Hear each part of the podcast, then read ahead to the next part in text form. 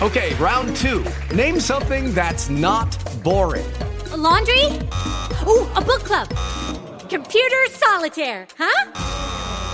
Ah, oh, sorry, we were looking for Chumba Casino. That's right. ChumbaCasino.com has over 100 casino style games. Join today and play for free for your chance to redeem some serious prizes. ChumbaCasino.com. No purchase necessary. Full prohibited by law. 18 plus terms and conditions apply. See website for details. Hello, it is Ryan, and I was on a flight the other day playing one of my favorite social spin slot games on ChumbaCasino.com. I looked over the person sitting next to me, and you know what they were doing? They were also playing Chumba Casino. Coincidence? I think not. Everybody's loving having fun with it. Chumba Casino is home to hundreds of casino-style games that you can play for free anytime, anywhere even at 30,000 feet. So sign up now at ChumbaCasino.com to claim your free welcome bonus. That's ChumbaCasino.com and live the Chumba life. No purchase necessary. VGW. Void were prohibited by law. See terms and conditions. 18 plus. Bine ai venit la emisiunea The Naked Truth About Education. Ești profesor și îți dorești să devii cea mai bună variantă a ta, atât pentru tine cât și pentru elevii tăi? Atunci, acest podcast susținut de Mihaela Oteanu și Maria Badiu este exact ce ai nevoie. Despre ce ne vor vorbi astăzi vom afla în câteva momente. Bună ziua și bine ați venit la un nou episod al podcastului The Naked Truth About Education. Eu sunt Mihaela Olteanu, iar alături de mine sunt colega mea Maria Badiu. Bine ai venit, Maria! Bine v-am găsit! și invitatele noastre, Beatrix și Janin, membre ale Asociației pentru Tineri DEIS din Baia Mare. Bine ați venit, fetelor! Bine v-am găsit! Mulțumesc pentru invitație!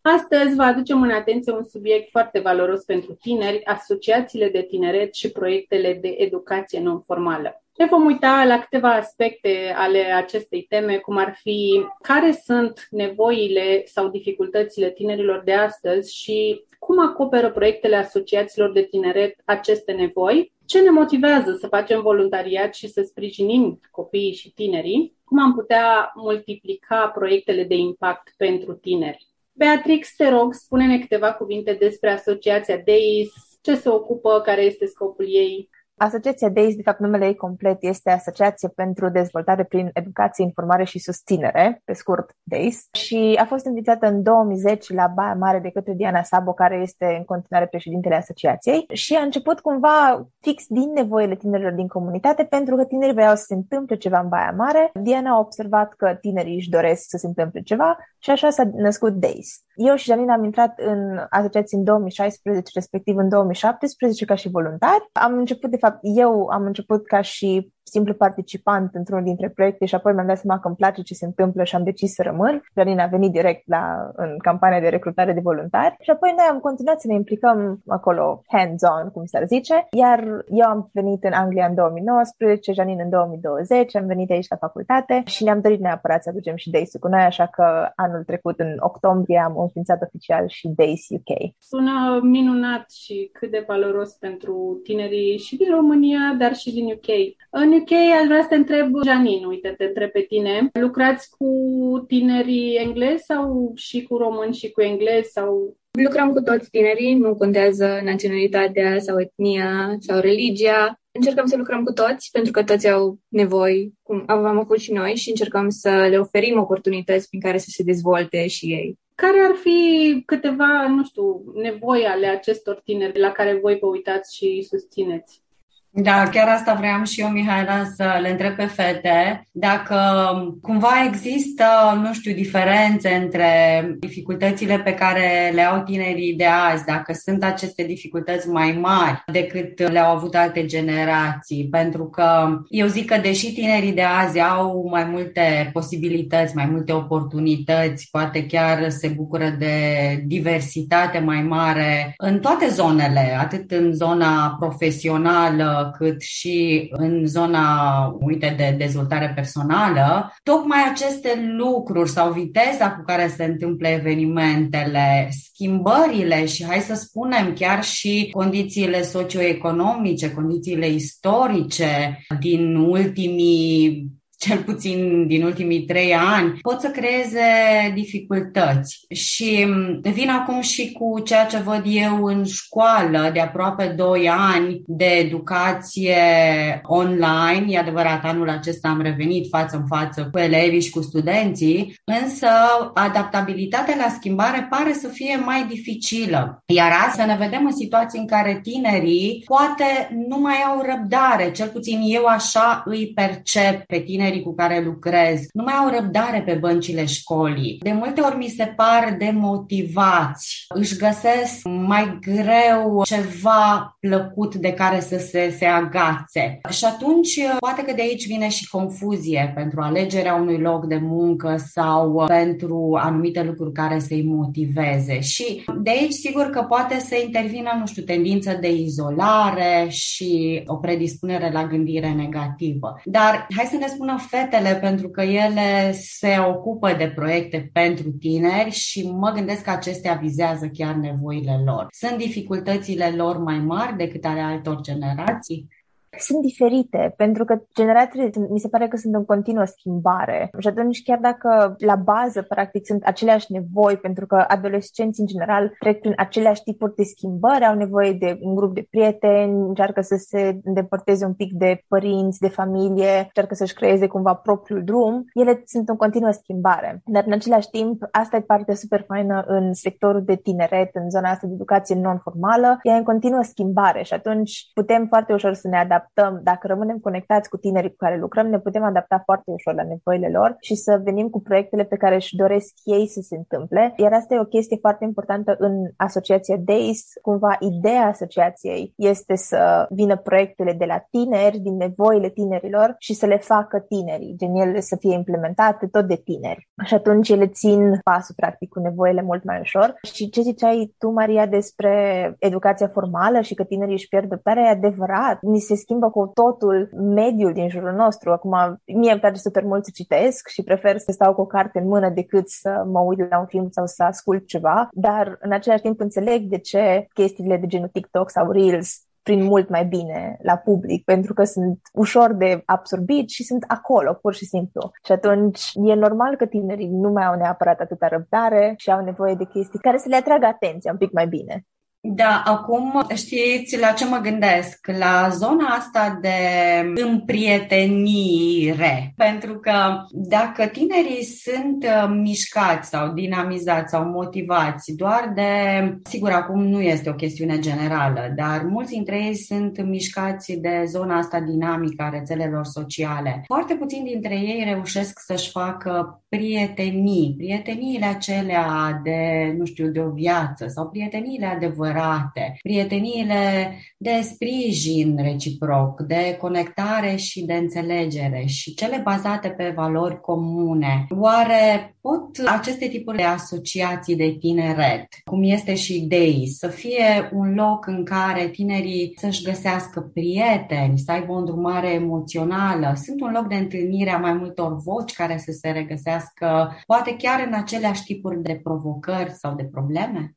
Absolut. Cred că făcând voluntariat, automat ajungi într-un grup de persoane care au aceleași viziuni ca tine, sau nu neapărat aceleași viziuni, dar aceleași pasiuni sau Mă rog, ideea e că eu am intrat în Days împreună cu o prietenă din liceu. Ne-am cunoscut la liceu și prin clasa noua voiam să facem ceva împreună vara și atunci descoperisem eu recrutarea de voluntari de la DAIS și m-am înscris repede și a doua zi m-am dus la liceu să-i spun și aflasem de fapt că s-a înscris și ea înainte și voia să-mi spună și a fost așa o conexiune din aia. În continuare suntem cele mai bune prietene și vorbim chiar dacă ea este în Milano acum. Și tot la DAIS am cunoscut-o și pe Bea, cu care locuiesc acum, este în cealaltă cameră. Și da, este locul în care eu personal mi-am făcut foarte mulți prieteni, am ajuns cumva să fiu și mult mai sigură pe mine și să fiu mai sociabilă, pentru că eu nu eram o persoană în care să vorbească foarte mult înainte și acum nu mai am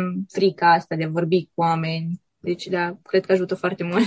Cu alte cuvinte, o activitate așa făcută împreună cu un scop definit, să zic așa, poate să întărească relațiile de prietenie și cumva cred că dezvoltă și această abilitate de lucru în echipă. Așa cum știm, orice relație de prietenie și mai ales cele care durează în timp sunt bazate pe acest lucru împreună, chiar la relația respectivă de prietenie. Și gândindu-mă așa la ce spuneați voi, copiii din ziua de astăzi sau tinerii nu mai au răbdare la oră, am observat tendința de a, chiar și la adulți, nu doar la tineri, nu mai avem răbdare să construim relații durabile în care suntem capabili să facem compromisuri de dragul relației, să zic așa. Bine, nu trecem în partea cealaltă a patologicului și a toxicității, dar ca o relație să funcționeze este nevoie să facem uneori compromisuri, să mai lăsăm de la noi, să-i acceptăm și primim pe ceilalți așa cum sunt și mă bucur tare mult că voi aveți o astfel de activitate și nu doar că este benefic pentru voi, dar dați și mai departe și poate fi și inspirație și exemplu. Aș vrea să vă întreb acum, să vedem care dintre voi vrea să răspundă, cum ajută aceste asociații sau asociația în care sunteți voi și poate fi un exemplu și pentru alte asociații de gen, cum ajută asociația părinții și profesorii dornici să fie mai conectați cu copiii sau elevii lor?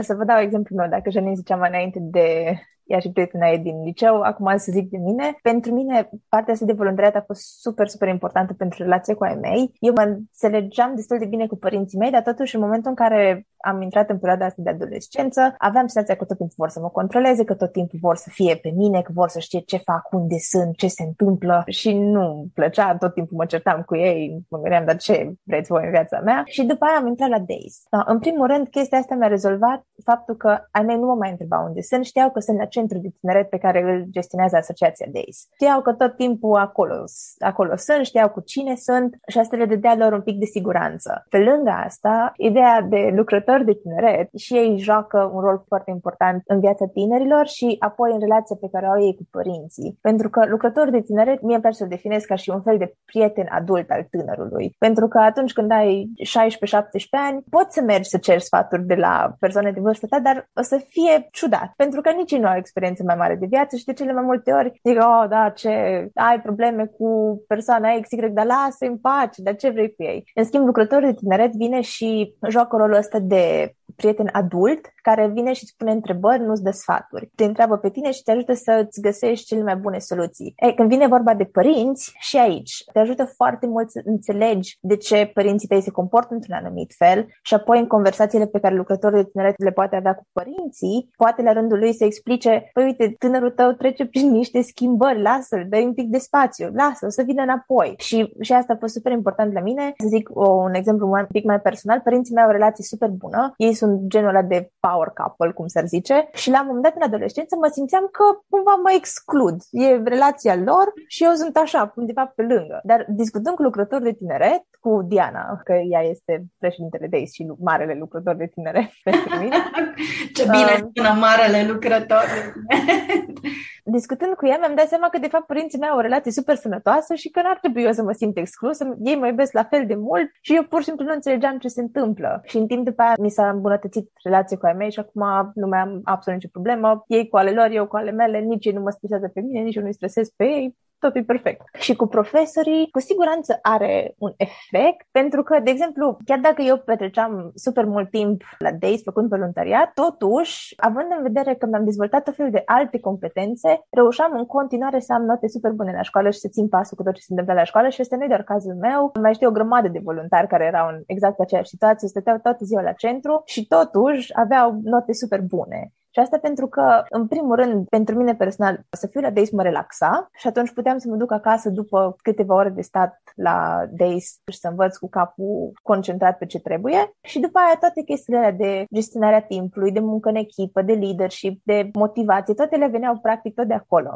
Și atunci și relația cu școala în sine, cu efectiv cu învățarea, mi era mai bună. Și apoi cu profesorii care vor specific să fie mai conectați cu elevii lor, cred că e foarte important ca și profesorii să joace rolurile astea de lucrător de tineret sau de mentor pentru tineri și să fie cumva mai apropiați de ei, așa că pentru ca tinerii să simtă că se pot apropia de profesorilor și să vorbească deschis cu ei. Și iarăși, poate ar fi o idee de proiect super faină de ceva între profesori și elevi. Beatrix, dăm voie, fac un mic rezumat aici, să vedem dacă am înțeles bine și după aceea aș mai vrea o clarificare. Mă gândeam aici la exemplul din viața ta. Spuneai uh, de părinții tăi și de cât de mult te ajuta pe tine să ai o relație mai deschisă cu părinții tăi, activitatea asta de voluntariat. Acum, crezi că pe tinerii care provin poate din familii destrămate i-ar putea ajuta aceste proiecte? Ar deveni și ei mai deschiși, mai înțelegători, ar vedea lucrurile din perspective diferite?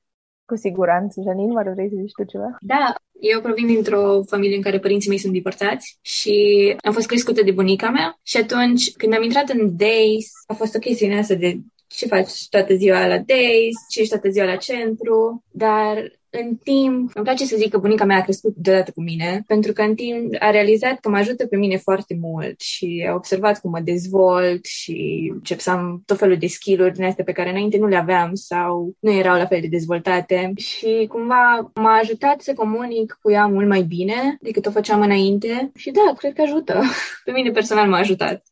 Da, mă gândesc că acești copii și nu numai ei, foarte mulți tineri, se deschid poate cu mai multă ușurință în fața altor tineri sau într-un mediu asemănător cu, nu știu, cu ceea ce cred și văd ei despre viață și se deschid mai greu în fața părinților sau poate într-un mediu de familie ostil. Și pe de altă parte, mi s-a părut foarte interesant ceea ce ai spus tu, Beatrix, asta văd și eu în școală, tinerii care participă în activități activități extrașcolare, poate în muncă de voluntariat, sunt extraordinar de organizați. Reușesc să mențină un echilibru în viața lor, reușesc să aibă și rezultate la școală, tocmai pentru că dobândesc aceste abilități necesare pentru viață, nu numai pentru școală sau pentru ceea ce fac ei în activitatea de voluntariat. Aș mai vrea să lămurim un lucru, poate voi știți mai bine. Lucrători de tineret. Ați spus la un moment dat că nu este tocmai același lucru cu, profesorul. În ce sens?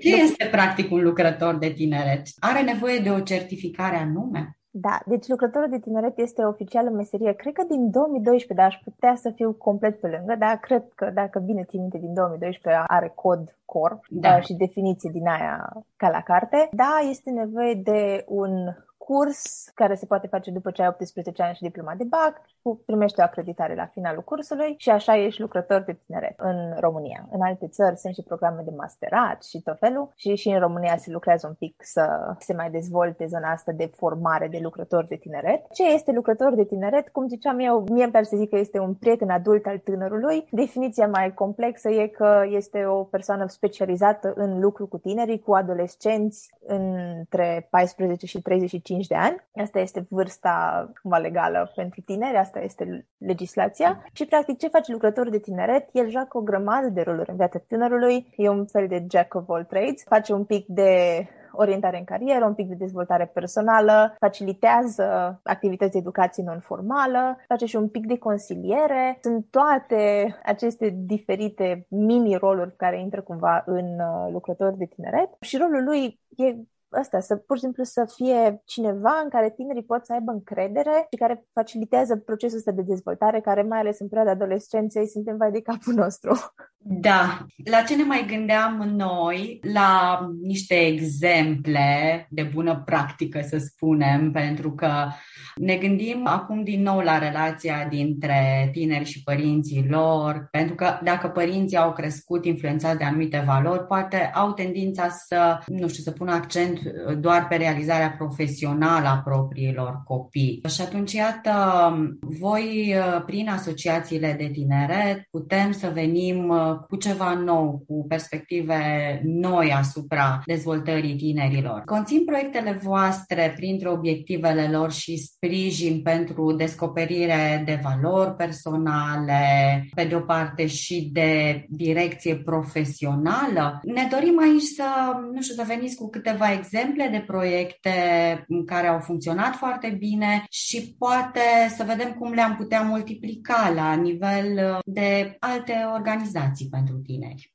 Hai că încep eu. La mine, clar, partea de voluntariat m-a ajutat 100% pe partea de direcție profesională și după aia și pe partea de dezvoltare personală, dar la mine e un exemplu foarte clar de direcție profesională. Cumva, Asociația DAIS este ca și concept un proiect care ajută la chestia asta. De ce? Pentru că gestionând centrul de tineret, există constant un spațiu în care tinerii pot să vină și să se implice sau pur și simplu să își petreacă timpul liber. Și atunci, chiar dacă nu sunt proiecte efectiv, azi avem workshop de creație literară, azi avem workshop de lucru în echipă, există acel ecosistem în care tinerii pot să vină și să interacționeze cu lucrătorii de tineret. Ei, care a fost chestia cu mine? Deci eu am intrat în asociația de ISCA și participant, am început să vin pe la centru de tineret pentru că îmi plăcea ce se întâmplă și aveam nevoie de un loc în care să-mi petrec timpul liber și apoi am început să mă implic pentru că eram în ianuarie 2017 și trebuia să facem niște activități la centru. Cine să facă activitățile? Bineînțeles, tinerii care frecventează centru și știu ce își doresc ei și alți tineri de vârsta lor. Și am început să facem un games night, un karaoke night și un music night. Și așa am început eu să fac PR-ul asociației. Am început așa încet că hai că te ajut pe tine să-ți corectezi textul pe care l-ai scris, hai că fac eu descrierea pentru albumul de poze pe care îl punem pe Facebook și așa până la urmă am ajuns să-mi descoper zona asta de scris că scriu articole, că scriu PR, că scriu ficțiune. Eu așa mi-am descoperit a, uite, ce pot să fac cu scrisul? Mie îmi plăcea super mult să scriu încă din clasele mici, de când am început școala, eu asta îmi doream, eu vreau să învăț să scriu ca să pot să scriu toate poveștile care erau la mine în cap. Și ai mei chiar recent mi-au zis că ei au văzut că am o pasiune pentru scris, dar habar n-aveau în ce direcție să mă ajute să mă orientez, că nu știau ce poți să faci cu scrisul. Dar făcând voluntariat și implicându-mă efectiv pe partea asta de PR, social media, organizare de proiecte, promovare și așa mai departe, am descoperit care e acel ceva pe care pot să-l fac. Și pe lângă partea de scris mi-am descoperit ce parte de lucrător de tineret și de lucru cu tinerii, care astea sunt cele două mari pasiuni ale mele, scrisul și lucru cu tinerii, care și pe la practic am descoperit efectiv făcând, fiind acolo în mijlocul activităților și organizând proiecte. Excelent! Janin, tu ce ne poți spune despre asta? Da, la fel ca Bea și alegerea mea profesională a venit cumva tot bazată pe ce făceam la Days. Eu am fost tot timpul prietenul la fotograf, îl știți și voi, toată lumea are, face poze. La toate, da, la toate evenimente. Da, și practic eu am început în Days să fac poze la evenimente, pentru că în principiu nu avea cine să le facă. Și apoi am zis, hai că le fac eu. Și după aia de la pozele de eveniment, o mai ajutam pe Bea cu poze de concept pentru PR și așa am ajuns și eu să fac parte din echipa de PR pe partea vizuală. Pentru că eu tot timpul m-am exprimat mult mai bine prin fotografii, prin desene, am făcut arhitectură la liceu și în principiu asta ziceam că o să fac și la facultate, fac arhitectură, că acum dacă tot am început liceu pe arhitectură, o să continui așa, că e o profesie bună, stabilă, e ok. Ei, și după ce am ajuns la DEI și am început să fac eu poze și urma să... Eram în clasa 11, cred, când trebuia să îmi caut o facultate, mă gândeam că nu vreau să stau în România la facultate, că nu plăcea în mod special, îmi plăceau alegerile pe care le aveam. Și atunci am început să mă uit la Londra ca idee și cam ce pot să fac și am început să mă uit pe arhitectură, teoretic, și după aia am văzut fotografie. Și am ok, asta vreau să fac în viață, și am aplicat la fotografie, am intrat și acum asta e toată cariera mea. Sunt freelancer și îmi place super mult și cumva datorez toată pasiunea asta Days-ului, pentru că acolo am început tot și da, eu cred că datorez doar mediul de expunere a ceva ce ție deja îți plăcea să faci. Poate că nu erai conștientă de asta și Asta poate să fie un mare, mare plus al acestor activități și proiecte pentru tineri, un mediu de creștere, pentru că, așa cum a spus, există acolo un lucrător de tineret care poate să ghideze, adult fiind și pregătit în zona asta și este un mediu de experimentare, un mediu ghidat, nu de capul lor chiar așa lăsați de capul lor tinerii, pentru că, așa cum spuneai și tu, vă puteți simți varză uneori. Și noi adulții, nu doar voi tinerii, dacă nu ne-am găsit direcția. Așa că este minunat că există astfel de spații pentru tineri unde pot să-și găsească direcția și să experimenteze, ca apoi să poată alege în mod conștient. Ce aș vrea eu să vă mai întreb, ne-ați dat exemple minunate din viața voastră și cum v-au uh, influențat aceste activități pe voi. Aș vrea să ne dați așa un exemplu de, nu știu, un proiect la care tinerii care nu au auzit până acum de voi să știe că ar putea avea acces. Ce fel de proiecte aveți și ce nevoie acoperiți? Asta așa pentru ceilalți. Deci, pe lângă, efectiv, centrul de tineret Baia Mare, care e gestionat de DAIS, uh, este centrul direcției județene.